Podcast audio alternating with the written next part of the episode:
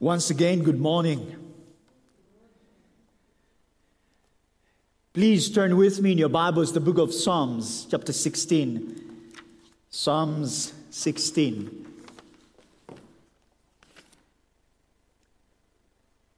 We are doing a sermon series in the book of Psalms, and we are in chapter 16. We've entitled our sermon series Total Commitment to God.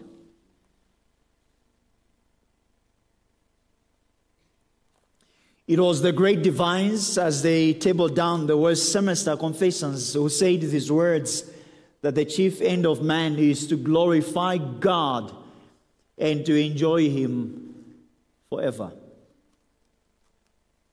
That speaks to our destination. This speaks to where we are headed to. Whilst we are here on earth, we may not see the reality of that. Since Genesis chapter 3, we see the sin has affected man. And it has affected us immensely. Now, as you look at Psalm chapter 16, and before we read in verse number 11, the psalmist marvels at this particular truth. He says to God, You teach me or you lead me in the path that is right. In your presence, there is a fullness of joy. At your right hand are pleasures forevermore. But let me tell you this Genesis chapter 3 tells us that that presence, our forefathers, were banished from that presence. And their banishment brought about fear, insecurity, sin, and all the things that we would consider negative as we see them today, including sorrow. And the psalmist expresses his delight in God and he expresses his devotion to God he expresses his commitment to God. And this psalm, we see there is a settled calm, there is an inward joy, and there is a joyous confidence that the psalmists have on God and on God alone. And I don't know where you are and what you are going through today. And I don't know maybe what you might be facing and maybe what you have faced. But let's once again, like the psalmist would say, fix our gaze and put the Lord before us, even this morning. Shall we stand on our feet as we read Psalm chapter 16 from verse 1?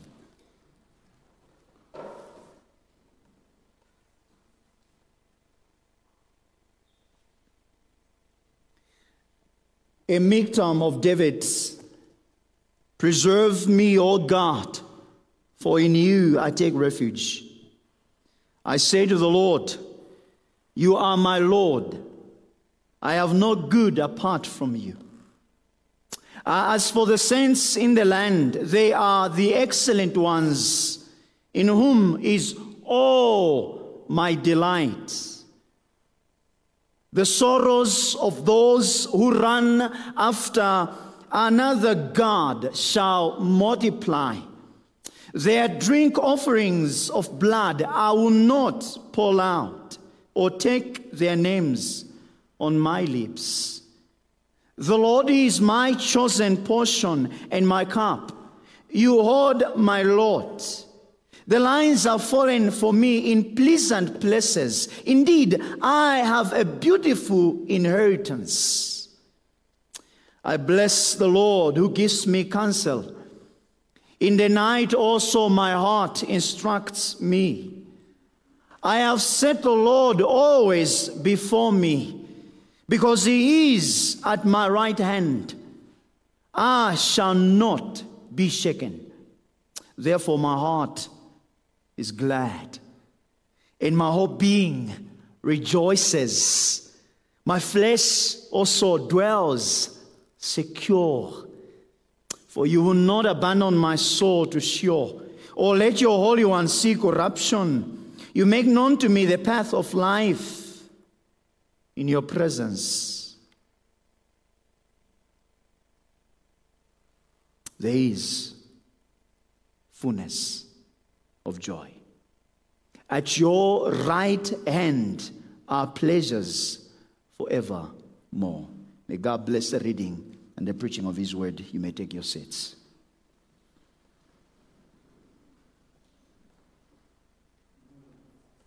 Let's bow our heads and ask the Lord to be with us even as we're about to hear the exposition of His word. Our glorious God and King, we come before you.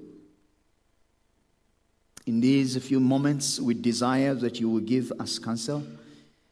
In these few moments, we desire that we will find you as our portion, that we may set you always before us, even as we walk out of this place, because you are at our right hand. May we find here this morning the fullness of joy that as we hear your word and that we hear as to who you are, may our hearts go out gladdened. May our whole being rejoice in you. May we find satisfaction in you and in you alone, that even in the face of danger, we may say with David, My flesh also dwells secure. So we ask, lead and guide us into all truth Pray that you grant me clarity, simplicity, even as we communicate the truths of your word. Help us, therefore, not just to be mere hearers of your word. Help me too, not just to be a mere preacher of the word. All of us, we desire to be doers of it. So may you lead us by your Spirit, we ask. In Christ's name, we do pray. May God's people say, Amen total commitment to God. We always are willing to commit to that which, in sense, is secure. We are men and women who, at this point in time, standing this side of the Garden of Eden, we may not even speak of a level of security that is sure apart from God Himself. Now, when it comes to commitments and in, in terms of what we do have in the day and age we're living in, we do make commitments most of the times not because we are feeling a sense of security. We make commitments because we feel insecure. That's why you sign a contract at your workplace, because you don't know that maybe your boss may change tomorrow, don't you? There's a level of insecurity. That's why then you, you would sign a contract as you're going into a business partnership, for example. You are not sure as to what your business partner may do or may not be able to do. So you are not sure. So let's put things in black and white so that there is a level of security. Even though you are knowing and you are very much sure that we are living in a time and a days when things are not secure. In case of people, people do change. Things do change. But on a relational level, commitment assures you that at least there is a level of assurance in case things do go wrong. I am sure that things would, in some way, level, shape, or form, be secure. But the reality of this life we're living in, beloved, if we may point out to the three sources of insecurity, and as David is pointing them out here, the pressures of our peers, the uncertainty of the future, and the inescapable reality of death. There is no insurance company. There is no human being who can assure you that they are not going to change. Now, it is in that context that David realizes of the dynamic nature of life. David understands as to the ramifications of Genesis chapter 3, the consequences of sin that has ravaged his life, his community, his society, and himself. He knows for sure that there is and there is nothing in this life. And I want you to see that. There is no one in this life that David can and would commit himself to, but in God only. Such that the names that David uses in this particular passage, as small as this chapter is, these 11 verses, I want you to see he uses three names of God. The first one, El, find in verse number one, God, where he says, Preserve me, O God. That name God that David uses is the name El, which denotes him, this God, as the supreme deity of all the other gods in the lands, this one is the supreme one. He is the one who has the strength and the power that no one can rival him. He is unequaled. The second name that David employs in this particular psalm, Lord, Capital L O R D. Look at it in verse number two. He says there, I say to the Lord. The name Lord, Yahweh. Or it is commonly used as Jehovah. This name points to the covenant relationship which God has. This is the name by which God is known by his covenant people. He is a God who is supreme above all other gods, which we are going to come to this particular morning, I want you to see that. In comparison to other gods of other nations, this God is supremely glorious and powerful.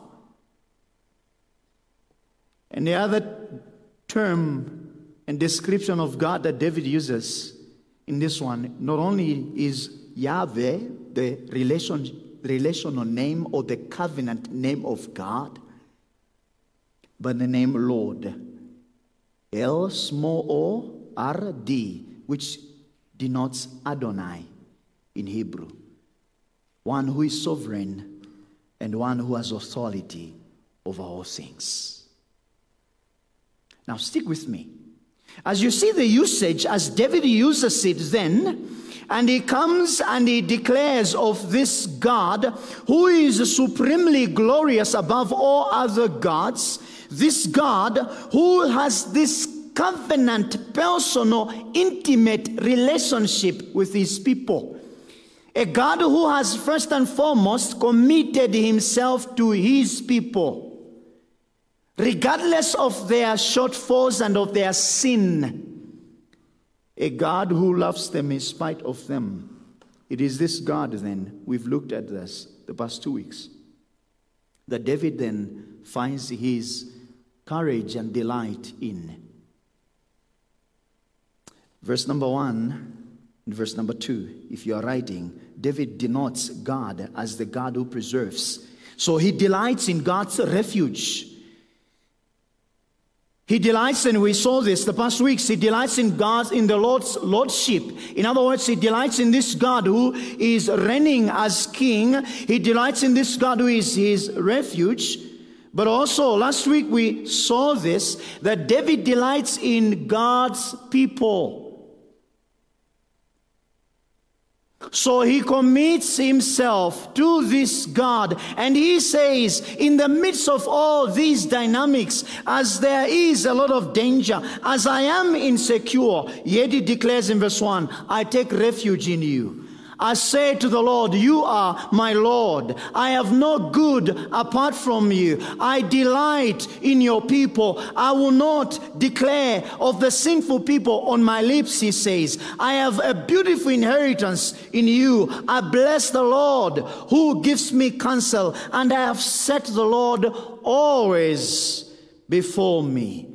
And it is because of this David says, I shall not be shaken. That, beloved, denotes commitment from David's side. And we've looked at all these four character traits that denotes that David actually is a man who is delighting in God. And last week we finished by looking at what is it that David then detests. Verse number four. He comes to then to us, he detests those who pursue other gods. Let's then expound that verse together this morning. He says in verse number four, he says, The sorrows of those who run after another God shall multiply. Look at that verse. David speaks to the present state of those who are idol worshippers, or let's call them those who are the rebels of the holy and the almighty God. In verse number three, we just finished, you saw this last week, that David is pointing out to the truth, to the fact that there are those who are God's people. In God's people, David found delight. He, he would not be anywhere else, and he would desire to be with nobody else but with the people of the Lord. But in the following verse, as we see it in verse number four, what do we see? We are seeing here that there are those who serve other gods. It speaks to their present state. Their present state, beloved, unlike David, look at the last, the last final verses, starting from verse number nine. Look at those verses. My heart is glad my whole being rejoices. My flesh dwells secure. Do you see that? He says in verse number 11, uh, You have made known to me the path of life. In your presence, in the presence of this almighty, all surpassing God, David says, In that presence, what does David find? He says, There is the fullness of joy.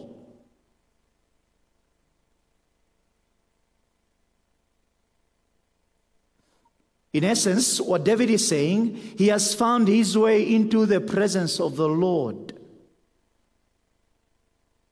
But there's another company of men, not those men who are the people of the Lord depicted in verse number three, but men who are actually running away from the presence of the Lord.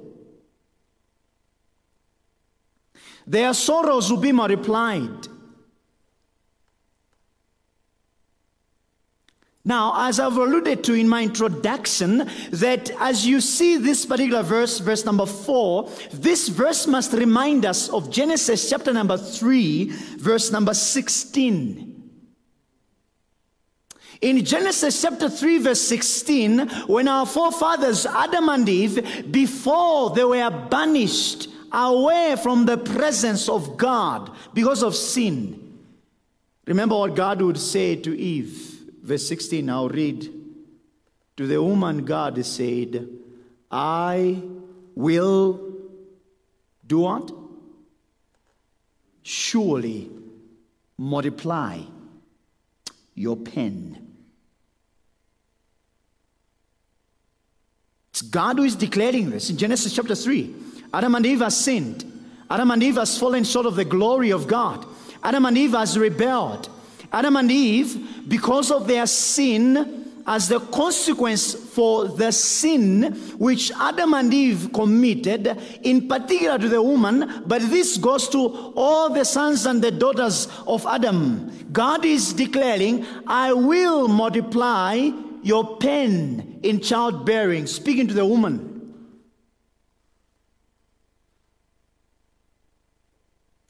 And as this point in time, as David is penning this, Israel, the society was almost divided between two groups of people. There were those who were seeking after God, there were those who were seeking after other idols.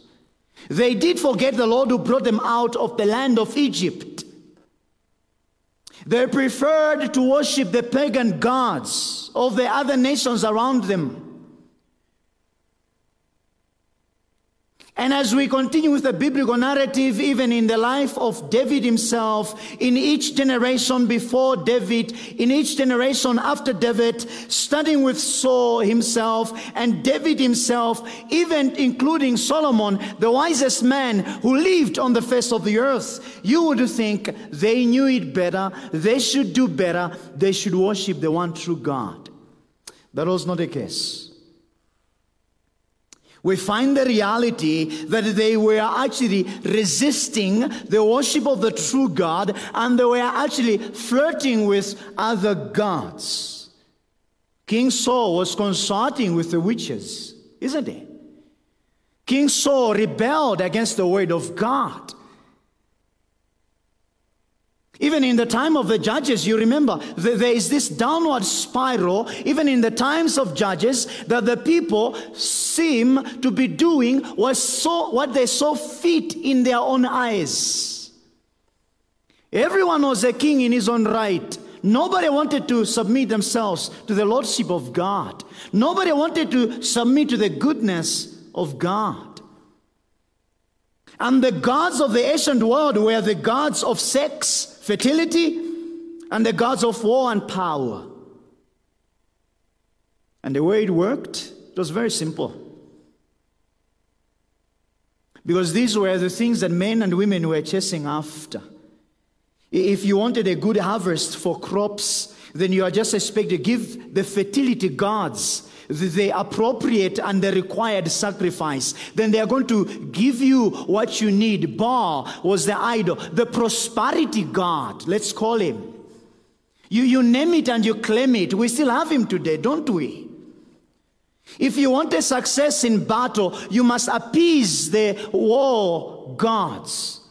Or if you wanted money or power or health, you turn to the relevant gods, you, you performed the appropriate sacrificial rites so that they, then you buy their favor and they will go with you. As you are going to war, they are going to go, presumably, that's what the people believed, that they will fight on your behalf.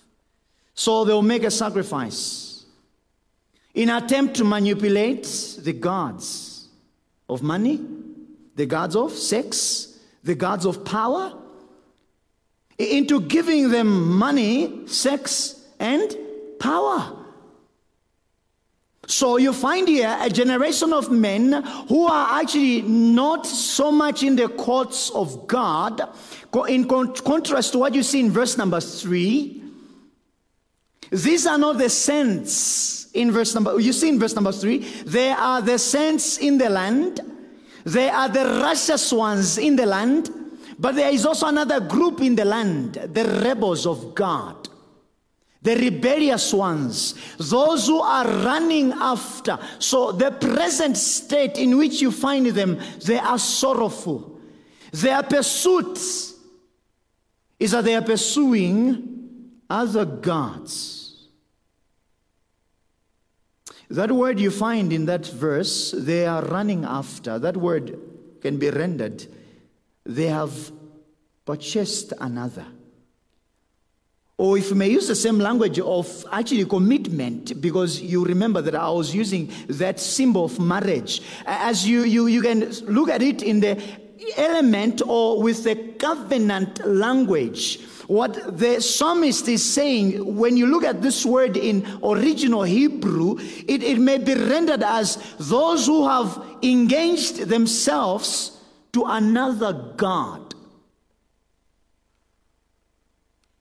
Or these are men who are running after in haste. They make haste after this. They are quick and they are prompt. In essence, what, what this means is it means this. It means that these men and women, they, they, they hesitate and they delay when it is proposed to them to serve the true God but rather they readily embrace the opposite course of following the world, sin, and Satan. The idea of the person referred to here, brothers, shows a man or a woman who shows a readiness or willingness to forsake the Lord their God, to render service promptly spontaneously and they will do it sacrificially without even regard as whether God is pleased or not. They don't care. Their conduct shows that they do not hesitate to do this when it is proposed to them. They embrace their first opportunity to do it.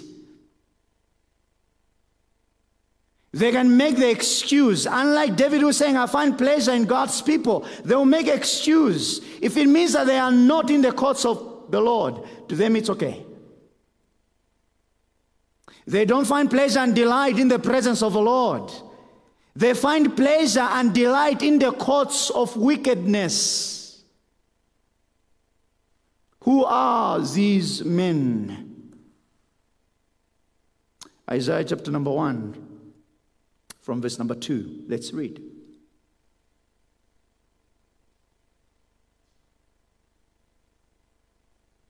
Listen to what God says to his people Israel. You would think that they should know better. And you are there this morning and you wonder as to how does this relate to us? I'll come to that. And listen to this call. God makes this call. And he says in verse number two of the book of Isaiah, laying this case, he say, Hear, oh heavens, He's summoning the heavens, he's summoning the earth, and he says, Give ear, O earth. What is it, Lord? For the Lord has spoken. Who is this Lord? The covenant name. Do you see the name? L O R D. It's the covenant name. Yahweh, Jehovah. This is the covenant keeping God speaking here. Who is he speaking about? He says, Children have I reared and are brought up. But they have rebelled against me. The ox knows its owner, the donkey knows its master's crib, but Israel does not know. My people do not understand. Ah, sinful nation, a people laden with iniquity, offspring of evildoers. Children who do corruptly, what have they done? They have forsaken the Lord. They have divorced me. That's what God is saying there. They have despised the Holy One of Israel. They are utterly estranged.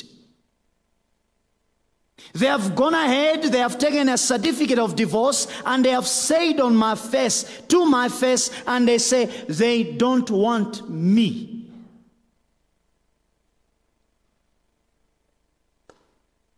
And believer, I would like to remind you that state of pursuit, that kind of ambition, that kind of lifestyle leads only to sorrow. There is a way that seems right in the eyes of man, but its end is destruction, says the psalmist. Paul reminds us of this same truth in the book of Ephesians, chapter 2, verses number 12. He tells us to remember. He says, Remember that you were at one time separated from Christ, alienated from the commonwealth of Israel. You are strangers to the covenant promise. You're having no hope without God in the world such that, then, beloved, all sons and daughters of Adam, presently, it may seem to be happy and clappy, but the real state of their soul, and if you're here and you don't know this Jesus, the real state of your soul is that you are sorrowful. Even the pleasures that we chase after, even the things that the world tries to bring to us. In essence, sin at core, the sorrow here speaks not only to the present state that these people are, but look at what the Bible says that, this sorrow shall be multiplied.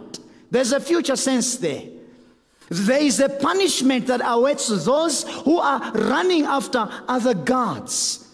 So we are looking here at the present state. The present state is that they are sorrowful. Yes, their pursuit is that they are running after other gods. But the punishment awaiting such men and women is that they will face this God, the psalmist is finding comfort in. Because every time a man sins, he aims a blow at the crown of God. Every sin actually defies a holy God. Every sin, what every sin does, every sin aims to call God a fool. Because every sinner says in his heart that the, the law of the Lord is not best thing for me. Actually, men think that God has made a mistake. He has set a standard that actually none of us is able to attend. Man would rather be king of his own heart than allow God to be God on his throne. And that's what sin does. In such a state, you do not expect to receive or to have a sense of joy there. You need to expect sorrow. So then, Maybe we may think we are more sophisticated. Maybe we may think that we are not the ones who are carving images and we are worshiping to them. But listen to what one man has said, and that man is by the name of Tim Keller. He says these words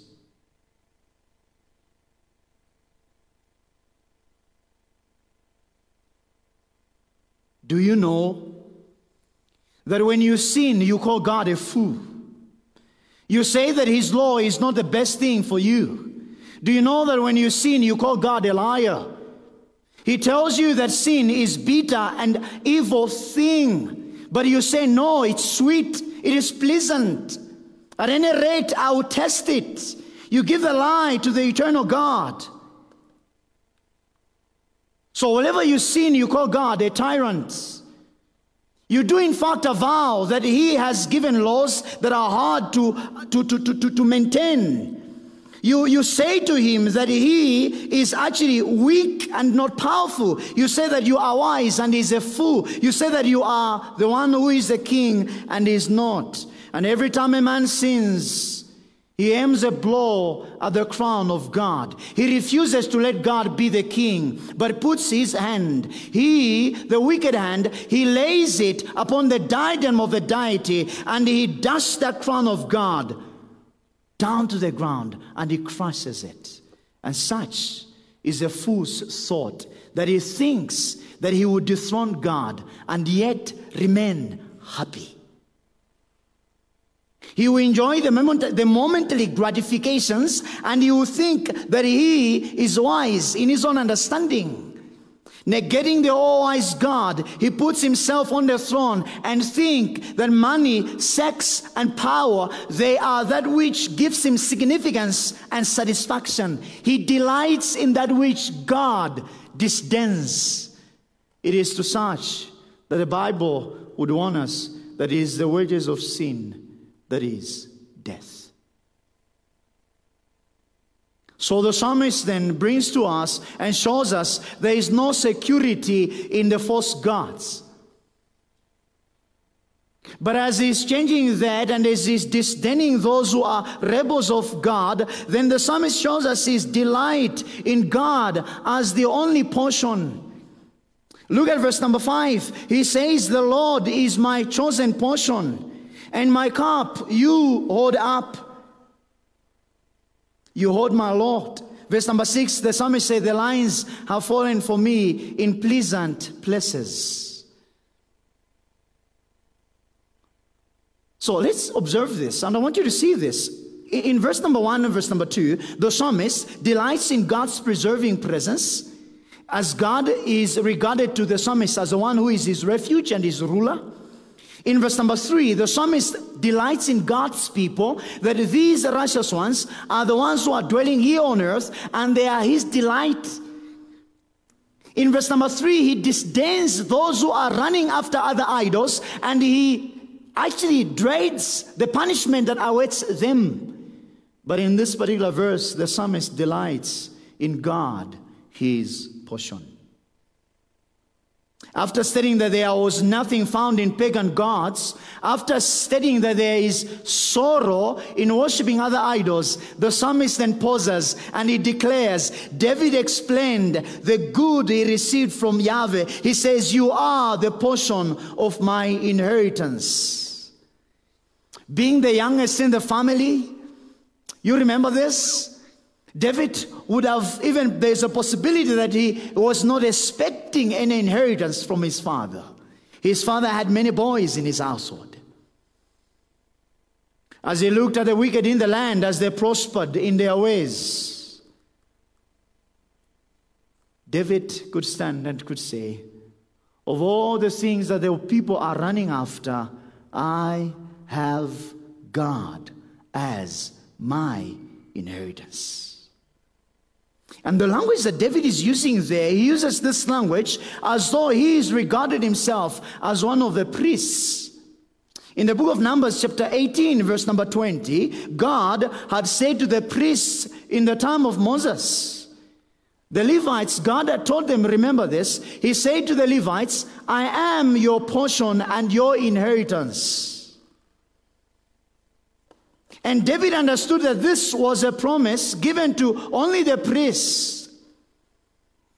But as he stands and he meditates and he looks at God's goodness upon his life and he sees the futile nature of life and as he sees the dynamic nature of life, the only place where David finds to be satisfied content, and the only one whom David is explaining to be his very possession. It's not in God's possessions themselves. I want you to see that.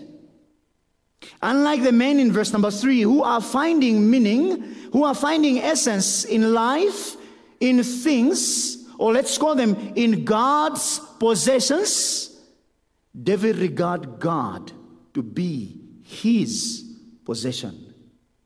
He's a man who is possessed by God, and he is not trying to find pleasure in the blessings of God. He is finding pleasure and delight in God Himself. And he is confident that God is going to maintain this lot which he has given him. He is confident that that which God has given him, that which God has awarded to him, will be kept secure. So look with me, verse number six. He says, The line, the lines, they have fallen in pleasant places.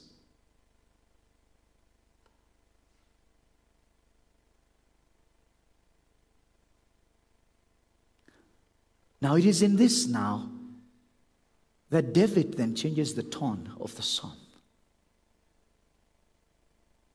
He has described as to where he finds this joy, where he finds this delight. He has described for us as to who this God is to him. But then he goes to the next section that he now shows us, beloved, that it is in this God that he will find complete and absolute delight in. Is this you? Are you disdaining the things which are in enmity to God?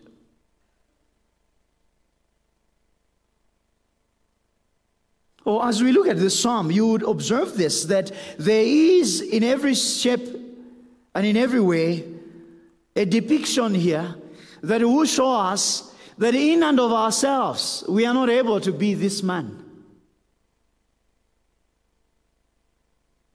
We, unlike this man spoken of in this psalm, who finds delight in the presence of the Lord, we, unlike this man, who will say, Who has this God? Verse number eight Look, I have set the Lord always before me. We, unlike this man, we set our eyes on things of this world.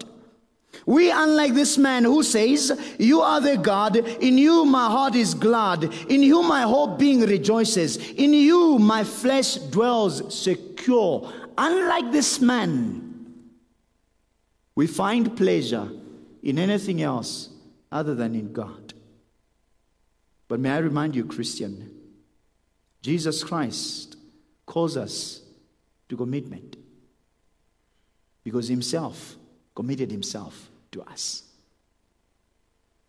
Amen?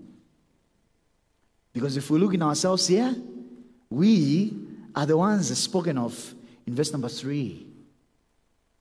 We deserve the sorrows which God is able to pour out on the enemies of his kingdom.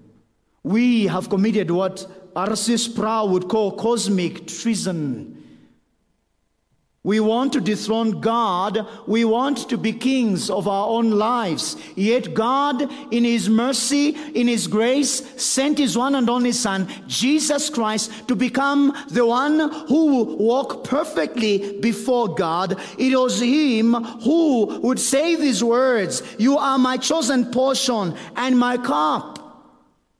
The lines are fallen for me. It is Christ only who could say these words. It's only Jesus Christ who would set the Lord God Almighty always before him. It's only Christ who would say these words, even as he faces the cross. I shall not be shaken.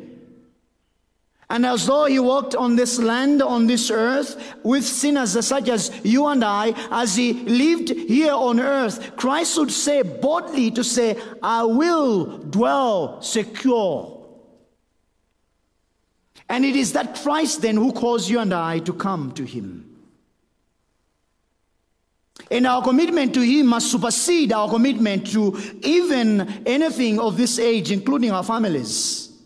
Luke chapter 15, verse 26 to 27, Jesus says these words If anyone comes to me and he does not hate his own father, his own mother, his wife, his children, his brothers and his sisters, yes, even his own life, he cannot be my disciples. Whoever does not bear his own cross and come after me cannot be my disciple. So then it entails that such commitment means our family relationships, yes, may be severed. It means that our commitment to Christ demands, if given an either or situation, we turn away from the family commitments and we continue to be with Christ. Because some of these idols that are spoken of in verse number five, let's be honest, most of these idols are worshipped in the family setting. Idols of ancestral worship, idols of prestige, idols of power and prosperity. And it is from this that Christ actually calls us such that even in the New Testament context, when we speak of disdaining these idols in this life and finding our awe in Christ, it actually entails that we are required to be loyal to the Lord. Even in the face of trials, beloved, we may have to endure trials we don't have to be men and women who are cowardice, but rather we ought to be diligent, courageous, trusting in the power, the sufficient grace offered to us by God. Why? Because the psalmist says here, it is in Him, in Him, He is my chosen portion. And even as we come together to the table this morning, it is with this realization that the one who shows and demonstrates total commitment to God, such a man and woman delights in God's refuge. Such a man and woman delights in God's lordship. Such a man and woman delights in God's good. Such a man and woman delights in God's people. He detests the those who pursue other gods. But even as we see it this morning, such a man and woman who is totally committed to the Lord, as David depicts here, such a one finds that God is or her all in all. God is their portion. He is that wonderful treasure that they cannot trade it with anyone else. Unlike those who are running after gods, unlike those who are running after other idols, this man is saying within his heart, I have set the Lord always before me. Therefore, I'm not moved. In this life, but also in death. Why? Because this God, verse number 10, He will not abandon my soul to Sheol. Your monies, your power, your prestige, and anything that the world around us may try to sell us has no ability to preserve our souls in this life but also in the life to come. So, may I invite you this morning to find your satisfaction, to find all your longings fulfilled in this one, whom the psalmist finds his delight. I know it's tough, but God is stronger than our tough situations.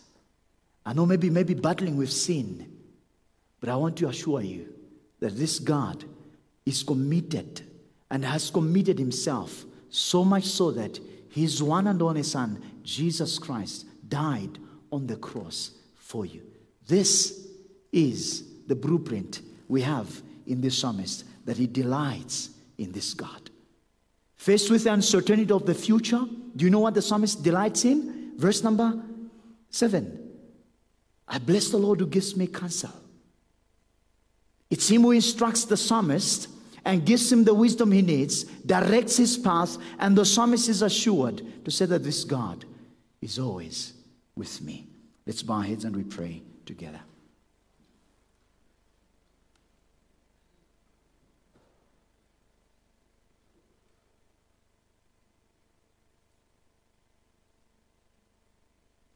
Our glorious and eternal God, we do bow before you. We bow before your throne of grace and acknowledging of your all sufficient, all sovereign power and authority. We do ask this morning that, Father, you would turn our hearts, you would turn our eyes unto you, Jesus. We resound with the words of a hymn writer that prone to wander, Lord, we feel it. Prone to leave the God we love. Here's our heart. Take it. Seal it for those courts above. That our minds will be set on things above, our eyes will be fixed on Christ. That you direct our paths and our ways into the paths of righteousness, that we may understand your ways through your Spirit. So lead and guide us into the paths of righteousness for your name's sake. In Jesus' name we ask, and may God's people say amen.